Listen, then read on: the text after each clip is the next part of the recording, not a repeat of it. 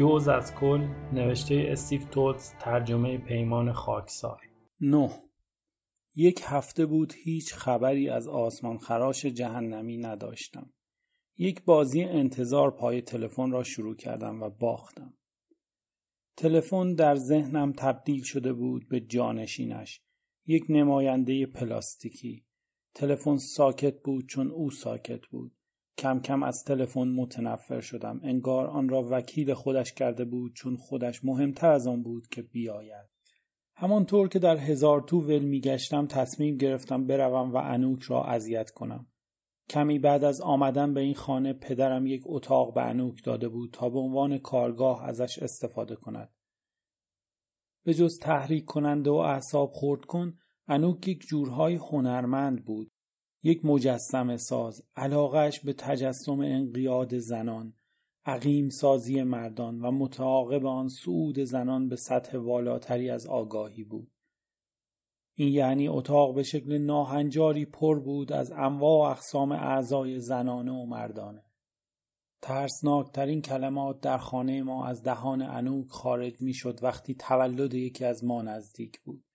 می گفت براتون یه مجسمه درست می کنم.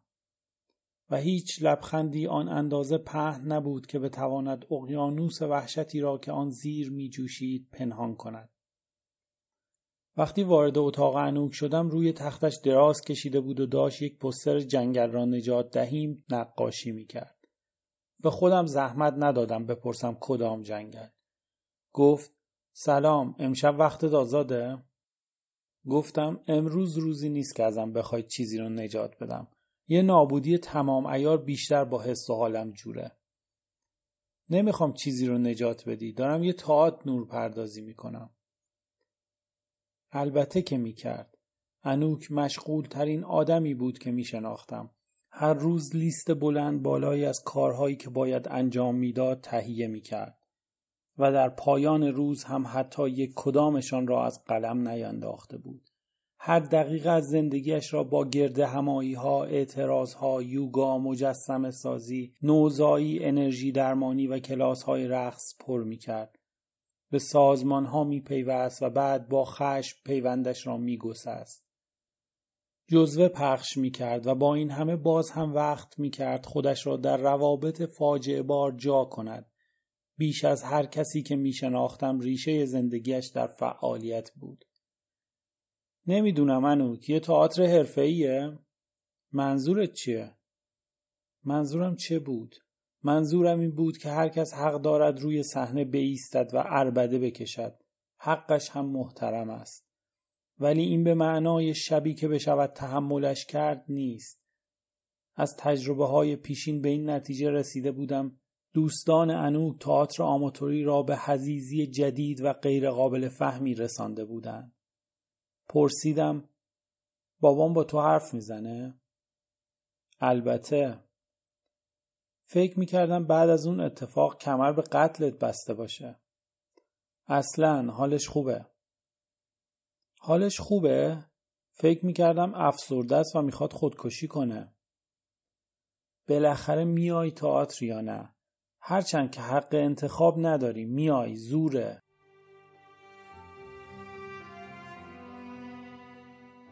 ما تئاتر داریم. تئاتر آماتوری داریم و بعد یک گروه آدم داریم که در یک اتاق تاریک به هم تنه می‌زنند و مجبورت می‌کنند بابت دو ساعت عذاب پول بدهی. تئاتر انوک در دسته سوم قرار داشت و هر ثانیه اش شکنجه بود. انوک مسئول حرکت دادن یک نور موضعی بود و جوری روی صحنه این طرف و آن طرفش می‌کرد انگار دنبال یک زندانی فراری میگشت. چهل دقیقه گذشت و تمام فانتزی های آخر و زمانی هم تمام شد و برگشتم تا قیافه تماشاگرها را ببینم. صورتهایی که دیدم ظاهرا از نمایش لذت می بردند. تعجبم غیر قابل وصف بود. بعد به نظرم آمد چشمانم گولم زدن. اسکار هابز ته سالن لبه صندلیاش نشسته بود و به نظر می آمد او هم جذب نمایش شده. صدای قهقهه بلند یکی از بازیگرها حواسم را پرت کرد.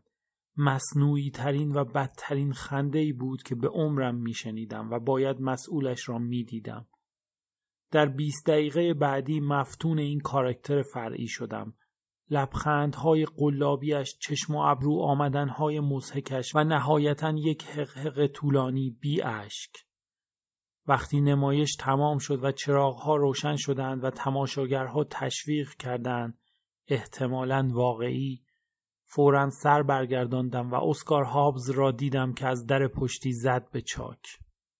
روز بعد به شکلی نامنتظر نقدی در روزنامه صبح در مورد تاعت چاپ شد.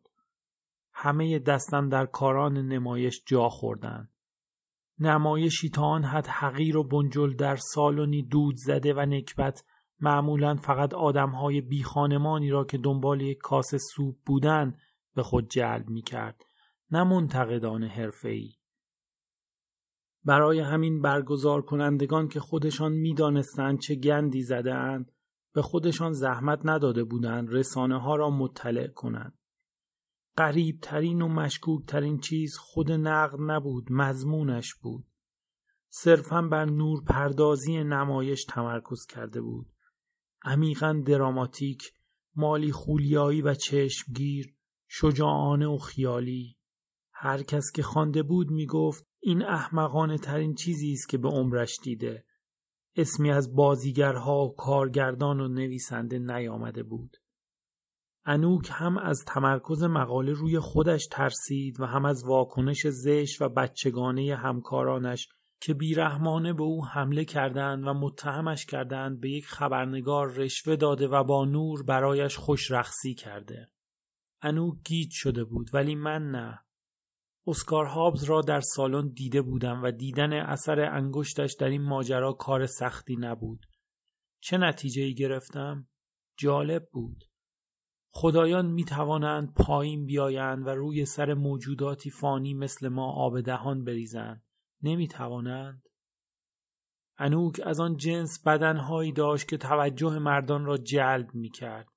اسکار هابز هم به هر حال مرد بود همانطور که گفتم جالب بود همین و با اینکه از دیدن گیجی خانواده و دوستانم لذت می بردم نتوانستم رازداری کنم این شد که آن شب بعد از اینکه انو پای تلفن با تهیه کننده نمایش جر و بحث مفصلی کرد حقیقت را به او گفتم داد زد چرا زودتر بهم نگفتی الان گفتم صورتش چنان در هم رفت که چشمان و دماغ و دهانش به کوچکی یک عروسک چینی شد.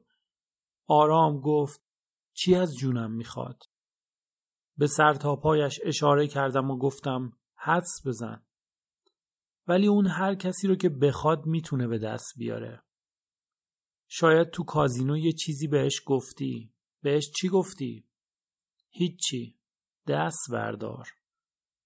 گفت خیلی خوب بهش گفتم روی روحت یه لکه هست که هرچی بیشتر سعی کنی پاکش کنی پخشتر میشه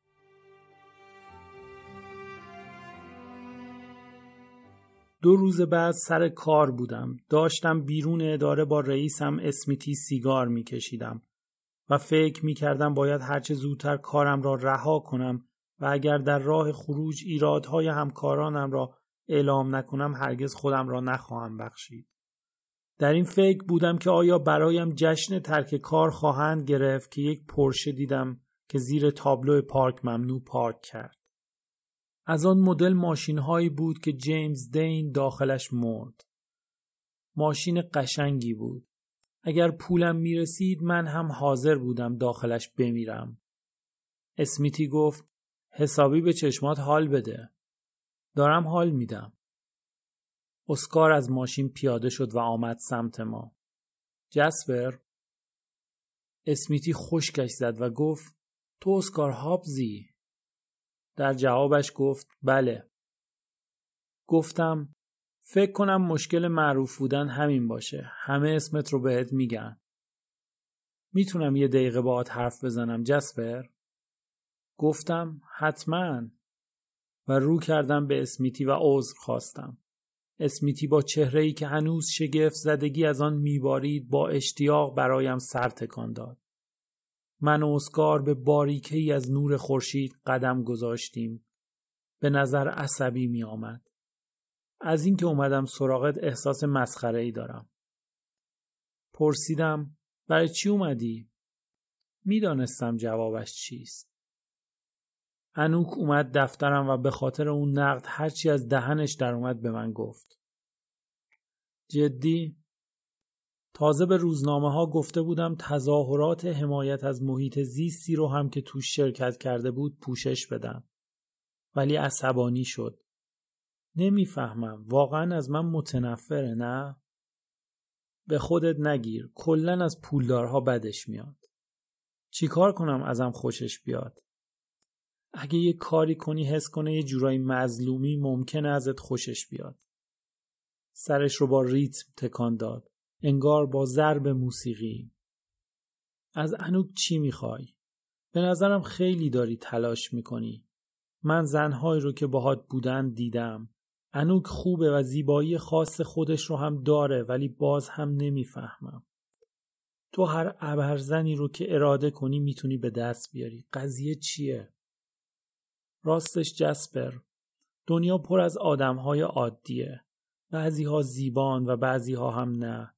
آدم های خارقلاده و جالب و اوریجینالی که تفکر دارن خیلی کمن.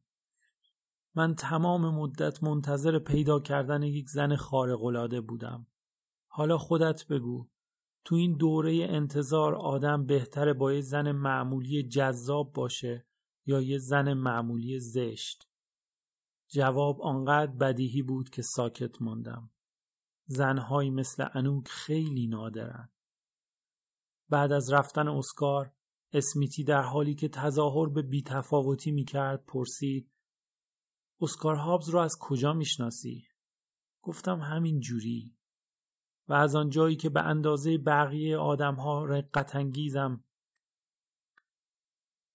و از آنجا که و از آن جایی که به اندازه بقیه آدمها رقت انگیزم و زمیری دارم که فقط بلد است زوزه بکشد تمام روز این احساس را داشتم که آدم مهمیم. ولی باز هم گیج بودم. این مرد فقط مثل اجده قران دنبال انوک نمیدوید.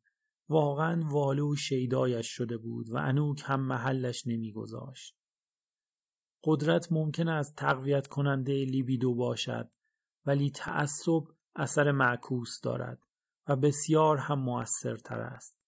یادم میآید یک بار انوک مرا به زور به یک گرده همایی برد که سخنرانش اعتقاد داشت قولهای رسانه‌ای در مشت حکومت هستند و یک ماه دیگر با هم به گرده همایی دیگری رفتیم که سخنرانش گفت حکومت در مشت قولهای رسانه‌ای است. انوک با هر دو موافق بود و یادم میآید سعی کردم به او بفهمانم این فقط ظاهر امر است چون اتفاقا حکومت و روزنامه ها دقیقا یک هدف دارند ترساندن مردم و القای وحشت به شکل مستمر گوش نمی کرد. حکمش را برای نفرت از هر دو گروه صادر کرده بود و هیچ چیزی نمی توانست نظرش را عوض کند. یاد چهره جذاب و پولدار اسکار افتادم و با خودم فکر کردم تعصبات انوک چه آزمون سختی پیش رو دارند.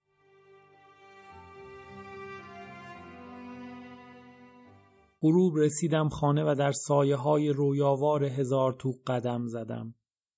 این زمان مورد علاقه من در طبیعت بود. لبه شب. وقتی به کلبم نزدیک شدم آسمان خراش جهنمی را دیدم که روی ایوان منتظرم ایستاده. با عجله داخل کلبه شدیم. نیم ساعت بعد از پشت در صدایی شنیدم. تق تق. شکلک درآوردم. این دفعه پدرم بود. از تخت آمدم بیرون و در را باز کردم. حوله ای را که چند ماه پیش خریده بود به تن داشت. برچسب قیمت هنوز به آستینش بود. گفت هی می‌خوام یه چیزی در مورد این دوستت بپرسم. شش خوابه. رفتم بیرون و در را پشت سرم بستم. چی می‌خوای بپرسی؟ قرص می‌خوره؟ آخه به تو چه ربطی داره؟ می‌خوره؟ نه خیر بهشون حساسیت داره. عالیه. نفس عمیقی کشیدم. می‌خواستم با تمام صبری که در اعماق وجودم ذخیره کرده بودم تحملش کنم. پوزخندش دریچه استخر را برداشت. باشه تو بردی من کنجکاف شدم. چرا عالیه؟ بهتر دلیل درست و حسابی باشه. به خاطر اینکه نشون میده تو جلوگیری می‌کنی نه اون. بابا خب که چی؟ خب میشه یکی به من قرض بدی؟ برای چی می‌خوای؟ برای اینکه می‌دونم برای چی می‌خوای ولی من فکر می‌کردم تلفنی ها با خودشون میارن. تو فکر می‌کنی من ارزه ندارم غیر از اینایی که گفتی با کس دیگه ای باشم؟ نه ارزه نداری. تو فکر می‌کنی من نمی‌تونم یه آدم عادی رو جذب خودم کنم؟ گفتم که نه. عجب پسری. گفتم بابا ولی چیزی به ذهنم نرسید که جمله را تمام کنم. گفت ولش کن حالا داری؟ رفتم توی اتاق و دوتا دادم بهش. فقط دوتا؟ خیلی خوب تمامش مال تو. مرسی. سب کن این زنه الان خونه است؟ آره. کیه؟ کجا هم دیگر رو دیدین؟ گفت نمی‌دونم این قضیه به تو چه ربطی داره و لیلی کنان دور شد. اتفاقات عجیبی پشت سر هم میافتاد. مردی که مجله حدس بزن کی به او لقب خواستنی ترین مجرد استرالیا را داده بود عاشق انوک شده بود و پدرم هم با آدمی رابطه داشت که حرفه‌ای نبود اتفاقات جدیدی در هزار تو میافتاد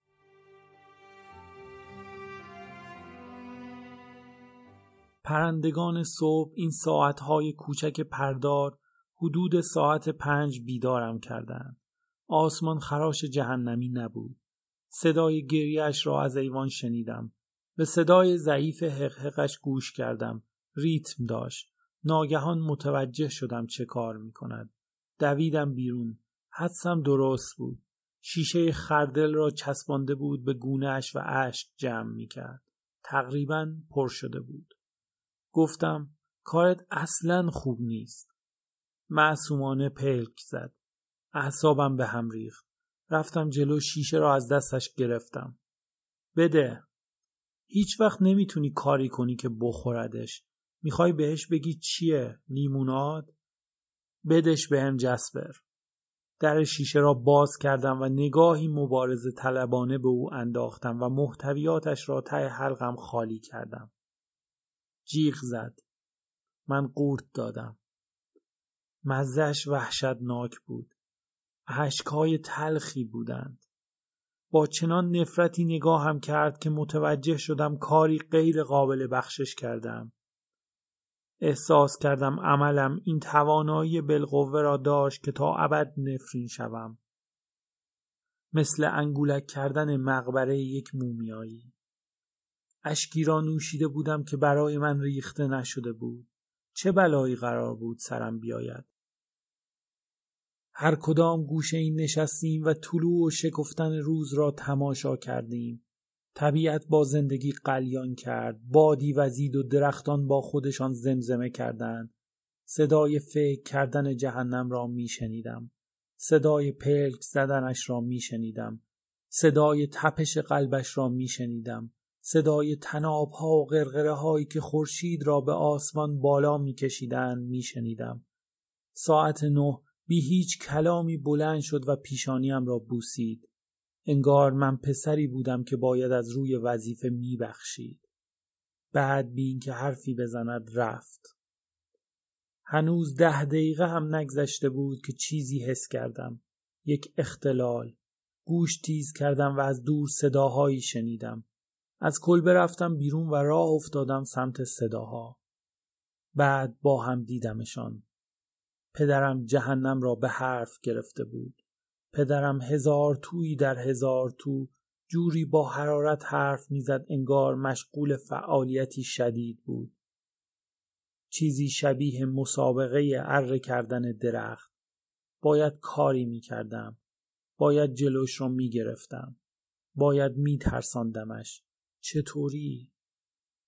فکر کردم بهتر است درباره حساسیتش نسبت به قرص و اینجور چیزها حرف نزند. نه، جرأتش را ندارد. ولی هرچه می گفت مطمئنم به نفعم نبود. با نگرانی چند دقیقه دیگر نگاهشان کردم تا اینکه جهنم رفت در حالی که پدرم هنوز داشت حرف می‌زد. خوش به حالش.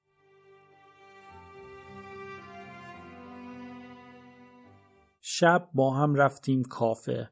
شب شلوغی بود و وقتی رفتم نوشیدنی بگیرم همه به هم تنه می زدن. همه می‌خواستند توجه مسئول بار را جلب کنند. بعضی مشتری های سمج پولشان را در هوا تکان می‌دادند. انگار می‌خواستند بگویند ببین ما پول قوی داریم اول سفارش من رو بگیر. بقیه می‌خوان جای پول تخم و مرغ بدن. وقتی برگشتم پیش جهنم گفت باید با هم حرف بزنیم. فکر کردم داشتیم با هم حرف می‌زدیم. جوابم را نداد. حتی این را که با هم حرف می‌زدیم تایید یا انکار نکرد. گفتم چرا برای اینکه حرف بزنیم مقدمه چینی می‌کنی؟ می‌خوای حرف بزنی حرف بزن. داشتم خودم را آماده می‌کردم چون کم و بیش می‌دانستم چه می‌خواهد بگوید. می‌خواست با من به هم بزند. ناگهان زمستان را درونم حس کردم. گفتم بگو گوش می‌کنم. تو نمی‌گذاری من راحت باشم می‌گذاری؟ معلومه که نمی‌گذارم. فکر کردی من کی هستم؟ قدیس؟ فکر کردی من آدمی هستم که خودخواهی ندارم؟ دشمنهام رو دوست دارم؟ داوطلبانه تو خیریه کار می‌کنم؟ خفش و جسپر بذار فکر کنم. اول می‌خوای حرف بزنی حالا می‌خوای فکر کنی. قبلا فکر نکردی؟ قبل از اینکه بیای اینجا چیزهایی رو که می‌خواستی بگی تو ذهنت آماده نکردی؟ نگو که می‌خوای بداه پردازی کنی. نگو که همین الان می‌خوای تصمیم بگیری چی بگی. خدایا یه دقیقه ساکت باش ببینم. وقتی حس می‌کنم کسی می‌خواهد احساساتم را جریه دار کند برایم سخت از شبیه یک بچه پنج ساله رفتار نکنم. مثلا آن لحظه نمی توانستم جلوی خودم را بگیرم که از شست تا یک شمارش معکوس نکنم. گفت فکر کنم باید به هم بزنیم. چی رو به هم بزنیم؟ یعنی بهتر دیگه همدیگه رو نبینیم. این تصمیم ربطی به پدرم داره؟ پدرت؟ امروز صبح که رفتی دیدم داشت باهات حرف می‌زد. چی می‌گفت؟ هیچی. نمیشه هیچی نگفته باشه. این آدم هرگز نشده هیچی نگه. ضمنا تو نزدیک ده دقیقه باهاش حرف زدی. بعد من رو می‌گفت؟ نه هیچی راست میگم. پس چی شد؟ به خاطر شیشه اشک؟ جسپر من هنوز برایان رو دوست دارم. حرفی نزدم. لازم نبود جراح مغز باشی تا بفهمی. یا مهندس موشک یا انیشتین بعد فکر کردم وقتی بحث ترسیم نقشه احساسات انسانی مطرح باشد فکر نکنم از جراح مغز و مهندس موشک و حتی انیشتین کاری بر بیاید. اصلا چرا همیشه جراح مغز و مهندس موشک و انیشتین؟ چرا معمار و وکیل جنایی نه؟ و چرا به جای انیشتین نمی‌گوییم داروین یا هاینریش بول؟ نمی‌خوای هیچی بگی؟ تو عاشق رفیق قبلیت هستی. لازم نیست هاینریش بول باشم تا این رو بفهمم. کی؟ سر تکان دادم و از جایم بلند شدم و از کافه رفتم بیرون. شنیدم صدایم کرد ولی رو بر نگرداندم. بیرون زدم زیر گریه. عجب وضعیتی. حالا مجبور بودم پولدار و موفق شوم تا از به هم زدن با من پشیمان شود این هم یک کار دیگر در این زندگی کوتاه و پرمشغولیت خدایا روی هم تلمبار می شوند. باورم نمی‌شد رابطه امام به پایان رسید. فکر کردم اینجوری بهتر است.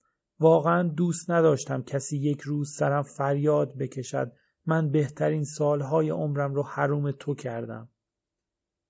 اینجوری بهترین سالهای زندگیش مال خودش بود. آخر چرا؟ مطمئنم پدرم چیزی گفته بود که باعث شده بود به هم بریزد. چه گفته بود؟ چه زری زده بود؟ فکر کردم برایم مهم نیست چه کار می کند. می تواند کتاب راهنمای تبهکاری بنویسد. جعبه پیشنهادات درست کند. یک شهر را به آتش بکشد. یک کلوب شبانه را نابود کند. در بیمارستان روانی بستری شود. یک هزار تو بسازد. ولی حق ندارد یک مو از سر زندگی عاطفی من بکند. او ذره فشرده از دوزخ بود و دیگر نمی‌خواستم بهش اجازه بدهم زندگیم را نابود کند. اگر جهنم می توانست رابطهاش را با من قطع کند من هم می توانستم رابطه را با پدرم قطع کنم. برایم مهم نیست بقیه چه می‌گویند. هر کس می تواند با خانوادهش قطع رابطه کند. در راه رفتن به خانه نقشه کشیدم تا تمام ذرات انرژیم را جمع کنم و همه را در صورت نکبتش رها کنم. یک راست رفتم خانهاش. چراغها خاموش بودند. در را باز کردم و یواشکی رفتم تو. صدای عجیبی از اتاقش می آمد. احتمالا دوباره داشت گریه می کرد. خب که چی؟ خودم را در برابر وسوسه همدلی مقاوم کردم. رفتم و در را باز کردم و چیزی که برابر چشمان دیدم باعث شد در جا خشکم بزند. انوک پیش پدرم بود. داد زد. برو بیرون. باورم نمی‌شد. پرسیدم این ماجرا از کی شروع شده؟ پدرم دوباره داد زد. گم شو بیرون جسبر. می‌دانستم باید بروم ولی پاهایم هم مثل سرم بیهس شده بودند. عجب جوکی بابا پرسید جوک برای چی؟ انوک چه سودی از این رابطه می‌بره؟ انوک داد زد جسبر تنهامون بذار. آمدم بیرون و در را زدم به هم. خیلی به هم برخورد. انوک به جای من پدرم را انتخاب کرده بود. وقتی اسکار هابز اینقدر میخواستش با پدرم چه کار داشت؟ یک نمایش آبکی تلویزیونی بود و من خبر نداشتم. پدرم مردی بود که بیشتر عمرش را دور از روابط انسانی گذرانده بود و حالا رابطه ای را با تنها همدمش آغاز کرده بود. در این مثلث عشقی ضعیفترین نقطه بود و اگر زور منطق میچربید انوک را به زودی از دست می‌داد. خب این دیگر مشکل من نبود.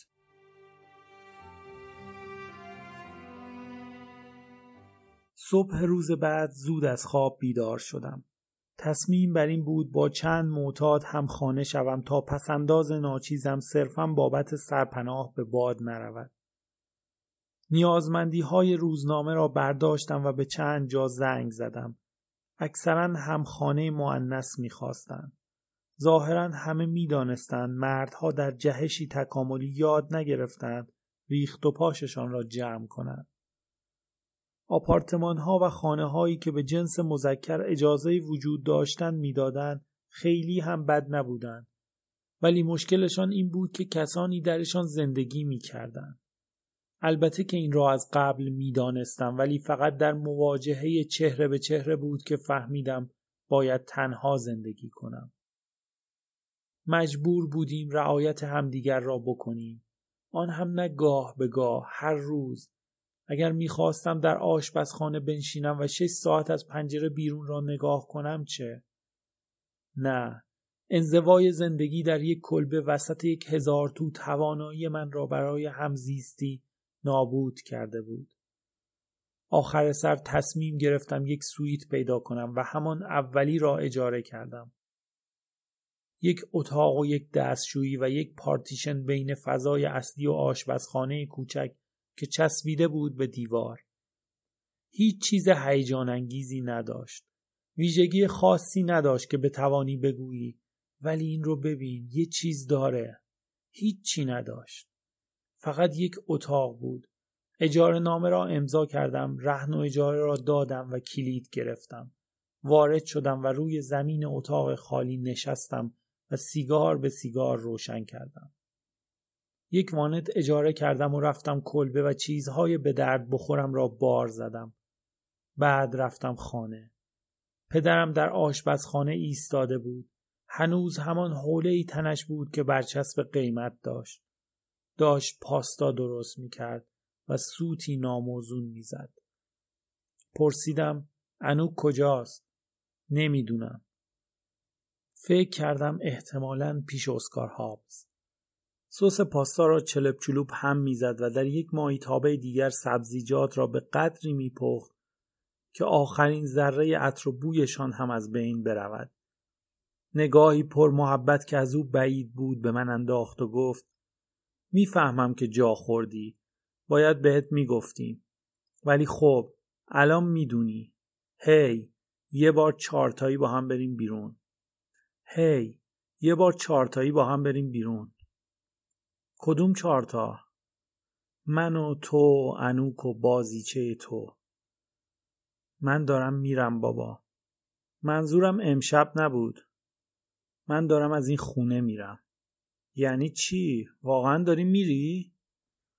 یه آپارتمان تو شهر پیدا کردم. یه سویت. واقعا جا پیدا کردی؟ آره رهن و اجاره دو هفته رو هم دادم. تنش لرزید دیدم کی می‌خوای بری؟ الان همین الان اومدم خدافزی کنم وسایلت چی؟ یه وانه تجاره کردم. هرچی لازم داشتم بارش کردم. پدرم اعضای بدنش را به شکل عجیبی کش و قوس داد و با صدایی گرفته و مصنوعی گفت ظاهرا نمی‌خوای هیچ توضیحی بدی. نه. کلبت چی؟ با خودم نمیبرمش. نه منظورم اینه که جملش را تمام نکرد. نمی‌دانست منظورش چیست.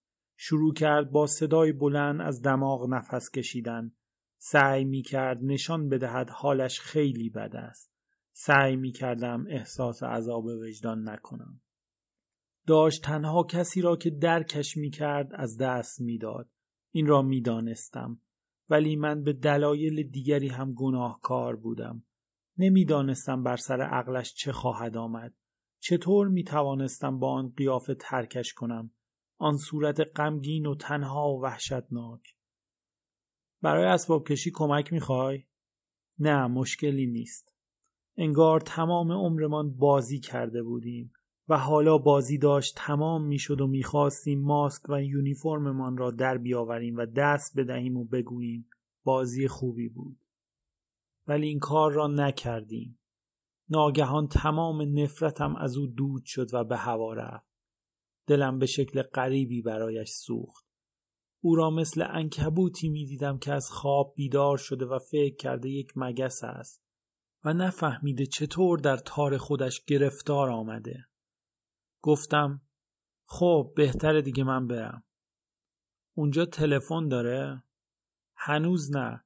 وقتی وصل شد بهت زنگ می‌زنم. باشه خداحافظ. میبینمت.